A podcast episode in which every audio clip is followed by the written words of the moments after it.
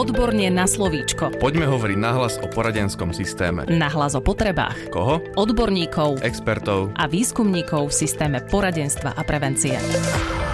Príjemný deň vám prajeme z podcastu Odborne na slovičko. Od mikrofónu vás pozdravuje Darina Mikolášová a nie som v štúdiu sama. Vítam psychologičku Výskumného ústavu detskej psychológie a patopsychológie magistru Beatu Sedlačkovú. Vítajte. Dobrý deň. Dnešným podcastom pokračujeme so sériou podcastov, ktoré sa venujú rôznym diagnózam.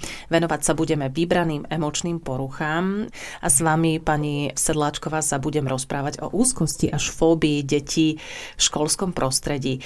Približíme si, prečo niektoré deti odmietajú chodiť do školy a ako majú na tento problém pedagogickí odborní zamestnanci školy reagovať. Pani Sedláčková, počas pandémie došlo k nárastu výskytu psychických ťažkostí u detí pri prípadne k jeho prehlbeniu. Zamestnanci v zariadeniach výchovného poradenstva a prevencie hlásia aj zvýšený počet detí, ktoré odmietajú nastúpiť do školy.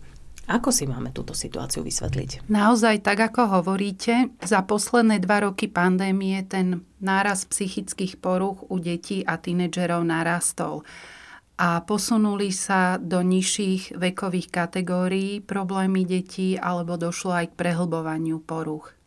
Odborníci z oblasti duševného zdravia vnímajú súčasné deti aj ako krehkejšie. To znamená, že sa ťažšie vyrovnávajú so záťažou a stresovými situáciami. Počas pandémie neboli deti v primeranej a potrebnej miere vystavené problémom a záťaži v školskom prostredí, čiže neboli vystavené deti stresovým podnetom, ktoré súviseli so školou ako je skúšanie, písomky, konflikty v kolektíve. Psychicky sa teda neotúžovali a klesala nám ich psychická odolnosť. Evidujeme teraz náraz detí, ktorých trápi úzkosť zo skúškovej situácie, zo situácie, kedy majú podávať výkon, majú obavy ísť do školy, lebo budú písať písomku, učiteľ ich môže vyvolať pred všetkých pred tabuľu a starším žiakom sa častokrát ešte nepodarilo dobehnúť učivo, chýbajú im základy z jednotlivých predmetov, nedokážu v učive kontinuálne pokračovať a boja sa preto, že zlyhajú. Treba si uvedomiť, že nie každé dieťa, ktoré nie je choré a nechodí do školy, trpí školskou fóbiou. U najmenších školákov sa stretávame ešte so separačnou úzkosťou, teda strachom z odlúčenia od rodiča. A u starších školákov sa zase stretávame s takým klasickým záškoláctvom. V tejto oblasti diferencujeme aj problémy s procesom učenia. Tieto sa však môžu vyskytovať komorbidne so školskou fóbiou a posilňovať ju. Čiže ak dieťa zlyháva v osvojovaní si poznatkov a následne trpí obavami, že zlyhá. Počas dištančného vzdelávania tiež niektoré deti, najmä staršie, stratili návyk a motiváciu chodiť do školy. Tieto deti potom hľadajú spôsoby, ako sa vyhnúť tejto povinnosti a čas z nich má problém zvládnuť povinnosti, ktoré sa na nich kladú unikajú do choroby, odmietnú ísť do školy, lebo sa nestihnú včas pripraviť na písomku, prípadne vôbec nevstanú ráno z postele. Toto posledné je potrebné diagnosticky odlíšiť, pretože sa to môže vyskytovať aj u detí trpiacich depresiou. A v týchto prípadoch, ktoré som popísala, by som nehovorila o záškoláctve tej poslednej skupine. Už ste naznačili, že za školskou fóbiou je mnoho príčin. Spomeňme aspoň tie najčastejšie z nich. Príčiny školskej fóbie môžu byť naozaj rôzne. My vieme, že v súčasnosti sú na deti kladené vysoké nároky zo strany celej spoločnosti, zo strany rodičov, ktorí majú vysoké očakávania a deti sami na seba si často kladú vysoké nároky. Takéto vysoké nastavenie na výkon, perfekcionizmus sa často objavuje na pozadí školskej fóbie. Školská fóbia môže súvisieť s viacerými okruhmi problémov. Žiaci s poruchou pozornosti a poruchou učenia ale aj deti s ťažkosťami v oblasti kognitívnych schopností, čiže žiaci, ktorí majú problémy pri osvojovaní si vedomostí a nezvládajú nároky školy a učiteľa, môžu mať obavy potom chodiť do školy. Tiež aj záťažové situácie v rodinnom prostredí, ako je rozvod rodičov alebo nejaké ochorenie v rodine, konflikty v rodinnom prostredí, nejaký nižší socioekonomický status rodiny, môže vyvolávať primárnu úzkosť u detí, ktoré následne majú problémy s dochádzkou do školy. Tiež aj také primárne diagnózy ako depresia, obsedantno-kompulzívna porucha alebo úzkostná porucha môžu vplývať na dochádzku školskú detí a u starších žiakov či študentov pri klasickom záškoláctve sa vyskytuje problém s rozvíjajúcimi sa závislosťami, čiže to sú deti, ktoré požívajú alkohol, drogy alebo iné nelátkové závislosti. U dospievajúcich môže byť súvislosť aj s ďalšími ťažkosťami, môžu sa vyskytnúť problémy v kolektíve s vlastným sebavedomím, sebapoňatím, s vnímaním toho, že som iný ako ostatní, nepatrím sem. Vieme, že dôležitý je aj vplyv rodičovského vedenia, výchovného štýlu rodičov a celkovo očakávania rodičov. Nadmerné očakávania rodičov vytvárajú na dieťa neprimeraný tlak, dieťa potom trpí patologickými obavami zo zlyhania. A zase, ak sú rodičia príliš ochranársky, tak nepripravia dieťa na také zdravé zvládnutie záťaže. E, samotné rodičovské obavy sa prenašajú na dieťa a preto je dôležitá úzka spolupráca psychologa s rodičmi.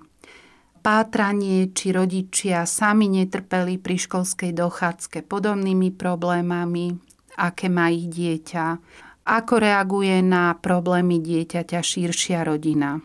No a školská fóbia môže tiež súvisieť s výskytom šikany na škole a môže vyústiť až do úplného odmietania chodiť do školy. Spomenuli ste tie rozdielne rodičovské výchovné prístupy. My sa často v praxi stretávame aj s tým, že ak dieťa odmieta nastúpiť do školy, tak ho rodič do toho nenúti, jeho absenciu ospravedlní.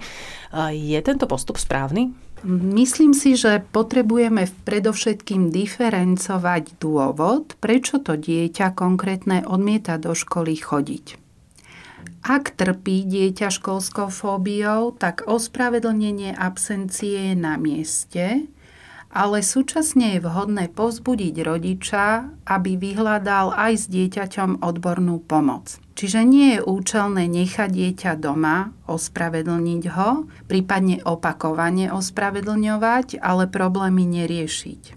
Problémy sa tým iba prehlbujú a platí, že čím je dieťa dlhšie doma, tým ťažší je jeho návrat do školy.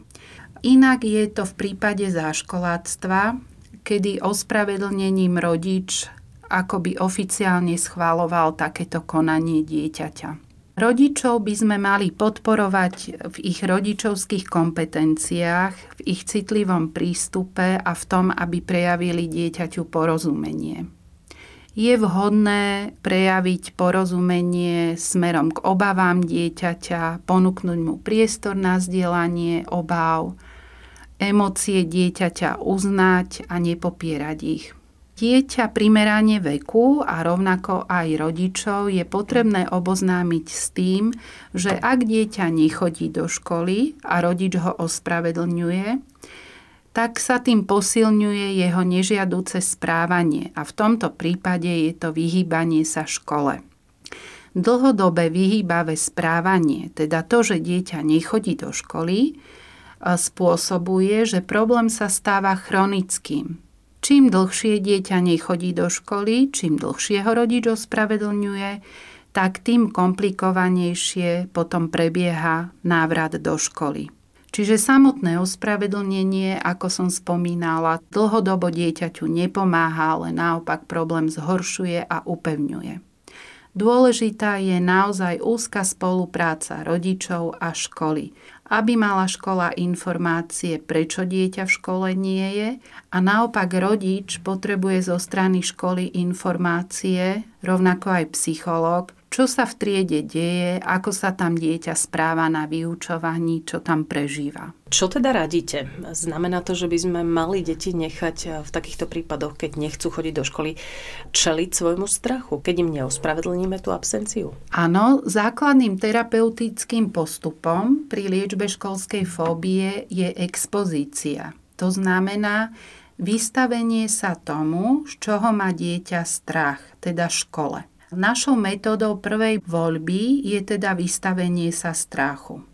Krivka úzkosti e, funguje tak, že úzkosť počiatku stúpa, dočasne narastá, až dosiahne svoj vrchol, kedy môžeme povedať, že dieťa sa najviac bojí, pociťuje najväčší diskomfort a postupne dochádza k privyknutiu si na maximálnu mieru úzkosti, tá následne klesá a posilňuje sa žiaduce správanie, čiže dochádzka do školy. Dieťa zažíva úspech, že túto situáciu zvládlo.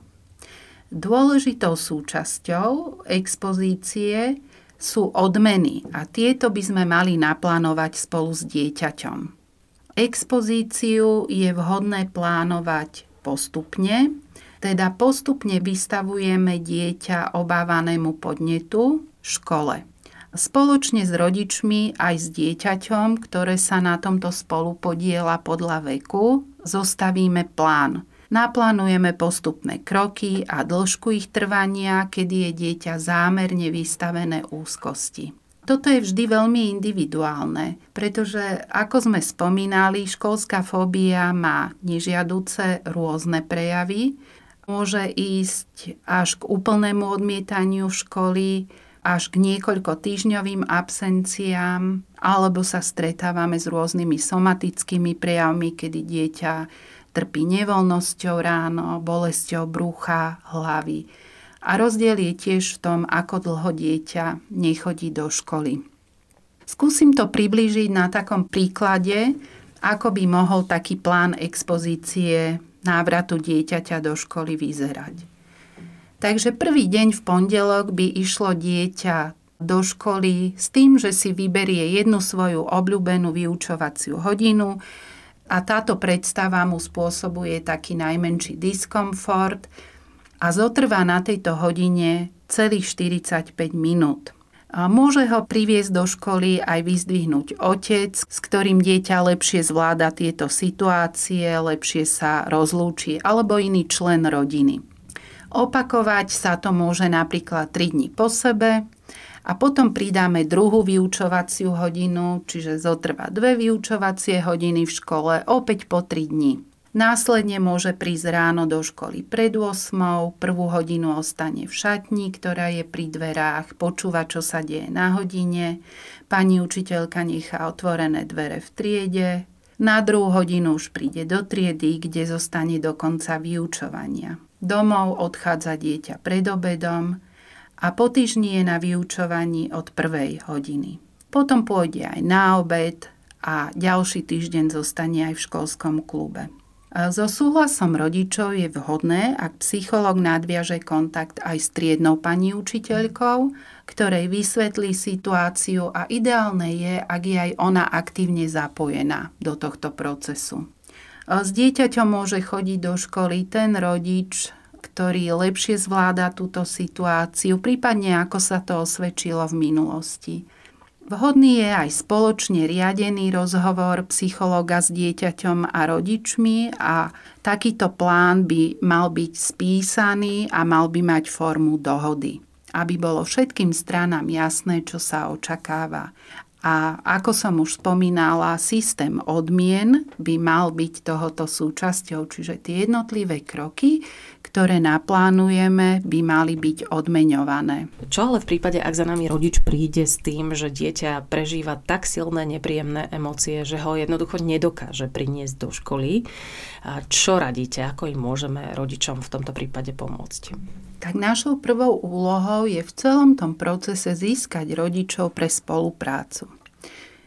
Rodičia by mali pre, mať nejakú rolu pomocných terapeutov, koterapeutov, ktorí sú sami najväčšími odborníkmi na vlastné dieťa. V takomto prípade by sme mali reflektovať tú náročnosť situácie pre rodičov, edukovať rodičov o potrebe vystavenia sa strachu, o krivke úzkosti, ktorú sme spomínali. A hľadať spolu spôsoby a možnosti, na ktorú vyučovaciu hodinu by dieťa dokázalo najprv prísť, kto z rodiny by bol v tomto procese nápomocný. Treba stále myslieť na to, že psychológ a rodič tvoria spolu tým, ktorý spoločne pomáha dieťaťu. Rodičov edukujeme o celom procese expozície, dôležitosti vystavenia sa obavám, aký to má význam pre dieťa.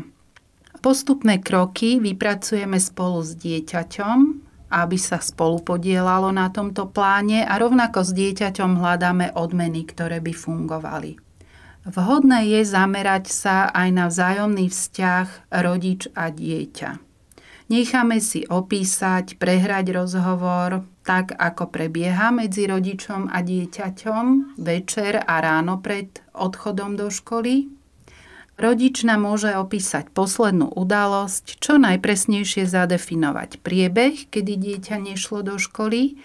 No a v tejto fáze odporúčam aj odoslať dieťa na lekárske vyšetrenie v závislosti od telesných príznakov, ako sú bolesti brúcha, gastroproblémy, bolesti hlavy lebo tie negatívne výsledky vyšetrení sú pre dieťa takým exaktným dôkazom, že je po tej telesnej stránke naozaj v poriadku. Vhodné je tiež edukovať rodičov ohľadom optimálneho režimu počas dňa, regulácii elektronických prístrojov, pátrame u starších detí po prípadnom užívaní návykových látok, energetických nápojov, a rodič u menších detí je tiež v takej roli nášho pomocného terapeuta pri nácviku relaxácie dieťaťa, nácviku plynulého dýchania v situácii akutnej úzkosti. A ako odporúčate postupovať v prípade, že sa ani napriek tomu nedarí dieťa dostať do školy? Vhodné by bolo spoločné stretnutie rodičov a dieťaťa zrealizovať a hľadáme, či sa tie kroky tej hierarchii obáv, ktorú sme vytvorili, ešte nedajú akoby rozdeliť na menšie kroky, prípadne či tá odmena, ktorú sme spoločne naplánovali, je dostatočne motivujúca a posilňuje žiaduce správanie dieťaťa. S rodičmi sa venujeme aj vhodnému výchovnému pôsobeniu na dieťa, rozoberáme nežiadúce účinky trestania, zistíme, ako je na tom konkrétna rodina v tejto oblasti, aký vplyv to má na dieťa, keď sa mu vyhrážame, trestáme ho. Rodič si týmto spôsobom kazí vzťah s dieťaťom, problém to nevyrieši, nezlepšuje dochádzku dieťaťa do školy, ale naopak ho fixuje a upevňuje. A ak dieťa posluchne rodiča zo strachu, z obáv, tak sa nevyrieši podstata problému. S rodičmi by sme mohli pátrať, koho ďalšieho zapojíme do procesu návratu dieťaťa do školy. Hľadáme takú osobu prípadne aj s dieťaťom, kto by ho mohol odprevadiť, čo by mu pomohlo pri vstupe do školy, napríklad pani učiteľka, psychológ ráno vo dverách, môže to byť aj pani upratovačka, spolužiak. A vhodné sú aj častejšie sedenia pri úvodnom zvládaní problému a potrebné je pokračovať aj v riešení iných problémov dieťaťa. Čiže zameriame sa na problém šikany, perfekcionizmus dieťaťa, neprimerané nároky rodičov, školy, obavy zo zlíhania, teda to, čo vedie k školskej fóbii. Zameriame sa na tú podstatu problému. A vhodná je aj taká podporná psychoterapia cielená na optimalizáciu psychického stavu dieťaťa. Čiže pracujeme s dieťaťom, aby dokázalo vyjadriť svoje emócie, všímať si seba, svoju náladu, kedy sa mu objavujú tie pocity úzkosti, strachu. Skúmame myšlienkové procesy dieťaťa. Dobre je aj zamerať sa na rozvíjanie sociálnych zručností dieťaťa, aby dokázalo lepšie fungovať v rámci kolektívu medzi deťmi. A taký praktický nácvik do školy, pokiaľ sa ešte nedarí realizovať, môžeme najprv trénovať v predstavách. Čiže dieťa v imaginácii, v predstave popíše, ako by ten návrat prebiehal, sprevádzame ho týmto procesom, podrobne od rána, akými jednotlivými krokmi sa do tej školy dostane. Hľadáme spolu problémy, ktoré by mohli návrat do školy sprevádzať a ako sa na ne pripraviť. Môžeme prehrávať role s dieťaťom, hej, že psycholog v roli učiteľa, dieťa vo svojej vlastnej roli. A v závažných prípadoch odporúčam konzultáciu o pedopsychiatra s cieľom posúdenia potreby medikamentoznej liečby na zmiernenie úzkostných prejavov lebo u časti detí iba po nastavení na vhodnú farmakologickú liečbu je možné cieľene pracovať s úzkosťou dieťaťa. To znamená, a z toho celého mi vyplýva, že aj keď dieťa začne pravidelne navštevovať školu, tak je potrebné s ním ďalej systematicky pracovať, áno? Áno, tých možností je viac. Ak sa podarí vrátiť dieťa do školského prostredia, problém môže byť tým vyriešený. Ak išlo o menej komplikovaný problém, môže to byť napríklad nesúlad medzi prístupom učiteľa a osobnosťou dieťaťa, alebo sa nám podarí vyriešiť konflikty v kolektíve. Ak je však problém komplexnejší, ak problémy so školskou fóbiou súvisia napríklad so sociálnou fóbiou, tak očakávame potrebu dlhodobého psychologického vedenia dieťaťa.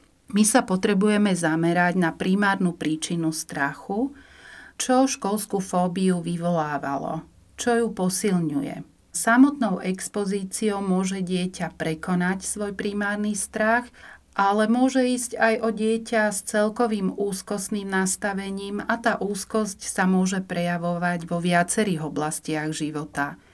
A to v rôznych situáciách aj v škole. Čiže dieťa môže mať ďalej obavy z ústneho skúšania, môže mať trému pred tabulou, môže mať strach sa opýtať učiteľa niečo, ak nerozumie, problémy so začlenením sa do kolektívu alebo so sociálnymi vzťahmi v triede. Z toho všetkého, čo ste hovorili, mi vyplýva, že naozaj e, je to veľmi komplexný problém Áno, tento problém je pomerne zložitý a z môjho pohľadu vyžaduje úzku spoluprácu rodičov, dieťaťa, psychológa, prípadne špeciálneho pedagóga a celej školy. A z môjho pohľadu iba vtedy je možné problém úspešne zvládnuť a vyhnúť sa dlhodobým psychickým problémom dieťaťa a naozaj mu kvalitne pomôcť. Dnes sme sa rozprávali so psychologičkou Výskumného ústavu detskej psychológie a patopsychológie magistrou Beatou Sedláčkovou. Veľmi pekne ďakujem za to, že ste boli našim hostom. Ďakujem aj ja. Dovidenia. Podcast Odborne na slovíčko sa realizuje vďaka podpore z Európskeho sociálneho fondu a Európskeho fondu regionálneho rozvoja v rámci operačného programu Ľudské zdroje. Odborne na slovíčko.